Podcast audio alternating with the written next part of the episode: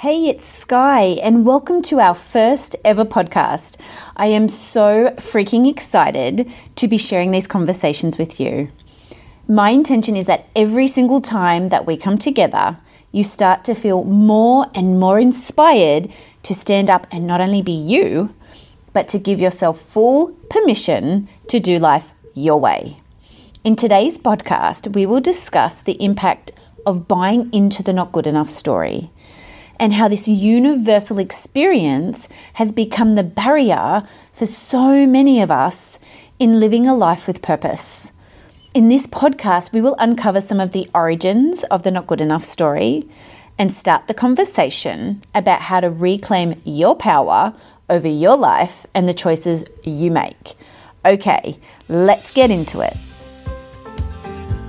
Massive welcome to the podcast, Shamelessly Human. I am so freaking excited that you are here. This podcast is for you, the human who is so sick of buying in to this story that you're not good enough, that there's a right way to be human, that somehow those quirks, those perks, those imperfections that make you you are something that you need to hide from the world. This podcast is here to teach you that you are already good enough. That those parts of you that you've been hiding, that you've been making wrong, they are what make you freaking awesome. And this is your time to shine and have those parts of you come to life in this world. In this podcast, you will learn tools and strategies to support you in being the awesome flavor of human that I know you can be. If you have been sitting on the sidelines of life, if you have been buying into this belief that everybody else comes first, or that in order to do anything, you have to be a certain way, look a certain way, act a certain way. You know, this is for you. This podcast is going to be your full permission to start rocking up as yourself. You know, as a clinical psychologist for almost 20 years, the struggle that I see from pretty much most of my clients is just this belief that their experience of life, their experience of being human is wrong. That there's something about them that they need to fix, delete, or get rid of in order to have a life of happiness and to just be doing the things that they want to do. And it's just simply not true. If you are experiencing something then guess what? Some other human on this planet is also experiencing the same thing. This podcast will bring you real, raw conversations from other humans so that you get to see that life is about being messy. It's about not getting it right. It's about feeling anxious, stuffing things up. It's about being weird, being quirky, being different. You know, how boring would this world be if we were all the freaking same? This podcast is about you. This podcast is for you.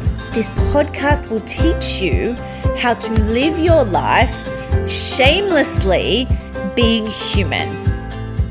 So, if you are ready and if you are willing to shake things up, then I am here to support you in your growth and your journey in being human. All right, everyone, let's go. How many times a day do you get caught up in your thoughts? And if you really sat with it for a moment and paid attention, how many of those thoughts are actually positive?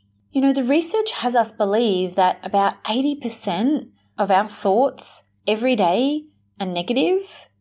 And if you actually pull that out and look at the core of all of your thoughts, chances are most of them come down to the fact that you believe that you're not good enough.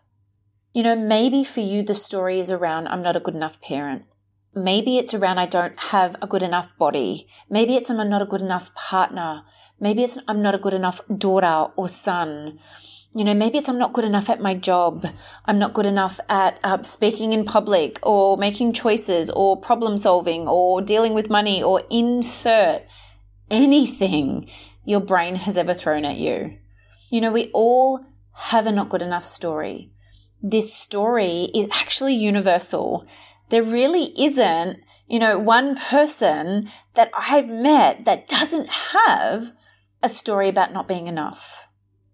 And here's the thing that I really want you to hear today is that firstly, this story is normal. You know, it's come about because of the way our brains are hardwired. And I'll get to that in a minute. But the second thing is, and this is something that maybe you don't know, and if you do, like high five to you, but this story, it doesn't have to mean anything.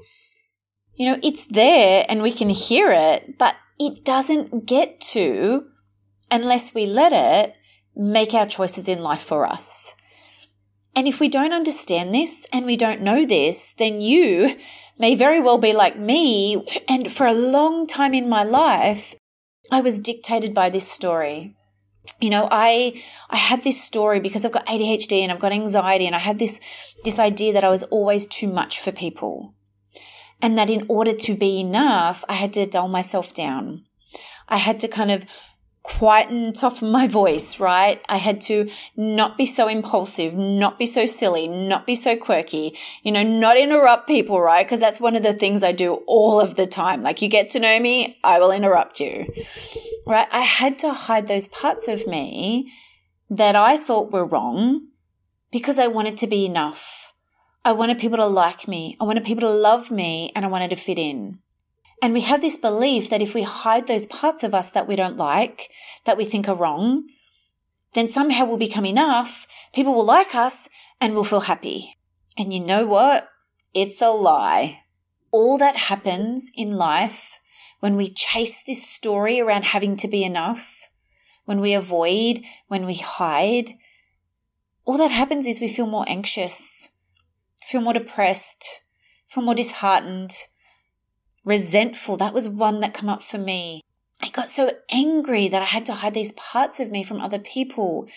And then I would get in this really vicious cycle around like, I have to hide my parts. And now I'm angry at you. And now I feel guilty for being angry. And it was like this vicious circle that would go round and round and round the merry-go-round, right? Like who can relate to that? Now here's the thing.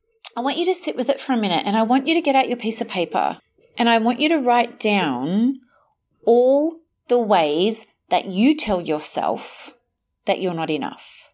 You know, maybe it's that you're not a good enough parent. Maybe you're not a good enough partner, a good enough daughter, a good enough son, a good enough worker. Maybe you don't think you've got a good enough body. Maybe you don't think you've got a good enough voice and you want to sing. Maybe you don't think you're good enough at painting and you want to paint. Maybe you're like me, you don't think you're a good enough psychologist. You want to be a psychologist. Like, where in your life are you having yourself fall short and telling yourself you're not enough? You know, this story is really just come about because of the way that our brain is wired. You know, we have two kind of main parts to our brain that I talk about when I talk um, to my clients in therapy. And one of those parts of our brains is called our primitive brain. And this primitive brain has what's called a fight or flight response. And that fight or flight response, its only job is to keep you alive. And the way it tries to keep you alive as a mammal, right? And that I'll come back to that. But the way it tries to keep you alive as a mammal is to have you fit in and not be kicked out of your tribe. Now, if you think about, um, I just always use the word lions, right? Like a, a, I think it's a pride, right? Like a pride of lions and they're hanging out together. And, you know, lions are mammals. They're exactly the same as us in terms of their primitive brain. Now, those lions want to fit in. They want to be part of that pride because if one of them gets kicked out, they will fall prey to something bigger and scarier than them. I know that's hard to believe because they're a lion, but they will. And then they will die. So our brains are wired for fitting in as the mammal because we as the mammals are one of um, the only animals that rely on each other to survive. So our brain says to us, if you don't fit in and if you get kicked out, you will die. And what we as humans have interpreted that to mean is if you get kicked out of your family, your friendships, your community, um, the group you're in, then you won't be liked anymore. You won't be loved anymore. You won't be accepted anymore. And this has become the driver for our not good enough story. If you're enjoying these conversations, we would love to have you in our Facebook group community, Shamelessly Human. This is a space where we all come together to laugh, to grow, and to really just embrace the messiness of life together. So come and hang out, Shamelessly Human, the Facebook group. And remember, when you jump on in, please be sure to introduce yourself so that we get to see you as well. You know, if we look out into our environment, our environment acts as a mirror, letting us know what is enough what is expected, what the criteria is in order to fit in. And sadly, we've become a society where looking anywhere on social media, you will see that there is always a way that you will fall very short. Maybe you look at social media and you're a size 14 and it mirrors back to you. You need to buy, like, be a size 8 to fit in. You know, maybe you look at social media and you see you know, somebody who's got like, I don't know, the Range Rover and it mirrors back to you that your car's really, really shitty like mine and you're not going to fit in. You know, maybe you are a younger person and you've got a B on your uni assignment and you go and share it with someone and they reflect back to you that you should have put in more effort and got an A right? Maybe you go to try out for um, the soccer club and they reflect back to you that you're not up to standard for them. And that's reflecting again your story. It's like, I'm not good enough. And then you go for a job interview and they say you don't quite have the skills yet. And then I'm not good enough. And then you go to a parenting class and you hear parents talk about how they're doing a better job with their kids. And then you reflect back that I'm not good enough. Like you're hearing, hopefully what I'm saying is that our environment we are scanning it daily for evidence that can be mirrored back to us that has us believe that we are not enough. And then sadly, what we do as humans is spend a lifetime caught up in this story that we have to be enough. And we work really, really hard to do one of two things. First thing is we hide the parts. We make everything small, hidden. We shrink everything that we perceive is not okay. And we put it away. And quite often those parts are the ones that make us unique. They're our superpowers. They're our gifts and we're putting them on the shelf. And then the second thing we do is we kind of go, hmm, how do I change? How do I accommodate? How do I become something I'm not in order to fit in? And whether that's flogging yourself on the treadmill and you, if you're like me, you don't like the gym to become the size eight, or whether it's you change what you wear to fit in, or you change whether or not you use your voice so that people don't judge you, or whether or not you change your career so you make everybody happy. Like whatever it is, we start to accommodate in our choices in our life to make other people happy and have them have us but feel like we're enough. Does it work? I don't think so. What happens is, is that the more and more you try to become something that you're not, the worse you feel and the more you realize that you will never be enough. And there's a reason for this is because when we start focusing on fitting in, what we're actually doing is trying to fit in with people who might not be our people, with jobs that might not be our job, with careers that might not be our career, with um, a size for our body that might not be the size. Like we're trying to become something that maybe it just isn't us. You know, I had this lady um, come and see me for therapy, and she would come in, and every week she would wear black and she'd wear black again and again and again. And one day I said to her, I was like, wow, like you must really love black. Like every time I see you, like you're wearing black. And she looked at me and she started crying and she said, I hate the color black. She said, I wear the color black because then I'm invisible and no one can tease me. She said, I love color and I used to wear beautiful, bright, you know, like really vivacious colors.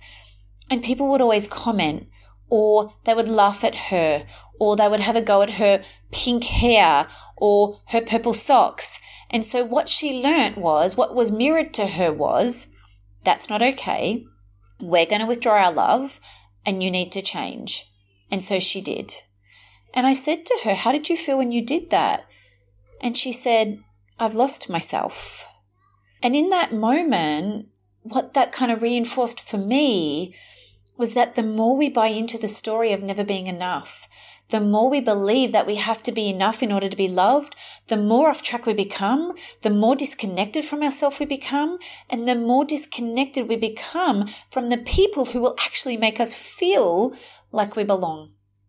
And so what I said to her is if you, from today, chose one thing that you could start doing that would have you start moving the needle in the direction of who you wanted to be, of what felt good for you, of who you were, what would that be? And she said to me, I would wear a scarf. I would pick the brightest, loudest colored scarf and I would wear a scarf. And so I said to her, next time I see you, I'm hoping that you have that scarf on. And sure enough, next time she came in, she wore the scarf and you know what? That was the first time that I'd actually seen this woman. She was smiling and she laughed and she talked to me about being creative and drawing and painting. And I was like, oh my God, like I never knew this about you. Because here's what happens. The minute you buy into the story that you're not enough, the minute you start thinking that you have to fit in to be liked, loved, and accepted, the minute you start hiding the parts of yourself is the minute you start to lose yourself. And that is when you won't find your people. And your people are the only ones that are going to have you feel like you belong. Because if you, you know, check in with Brene Brown, fitting in, which means accommodating me, to make sure you won't reject me is different to belonging, which is I can rock up as me and you love me. You know, that moment with that lady was the first time that I had seen her truly connect with me because she was able to be herself. So the next time you hear your story, around not being good enough. The next time you feel yourself dulling yourself, hiding those parts of you, making yourself small, I want you to stop and I want you to ask yourself, in this moment, if I was really honest with myself, if I really dropped into my heart space, my gut, what would I be doing differently? How would I be showing up differently? How would I be being seen differently? And I want you to do that because you, the beautiful, epic human that you are, you, my dear, deserve to be seen.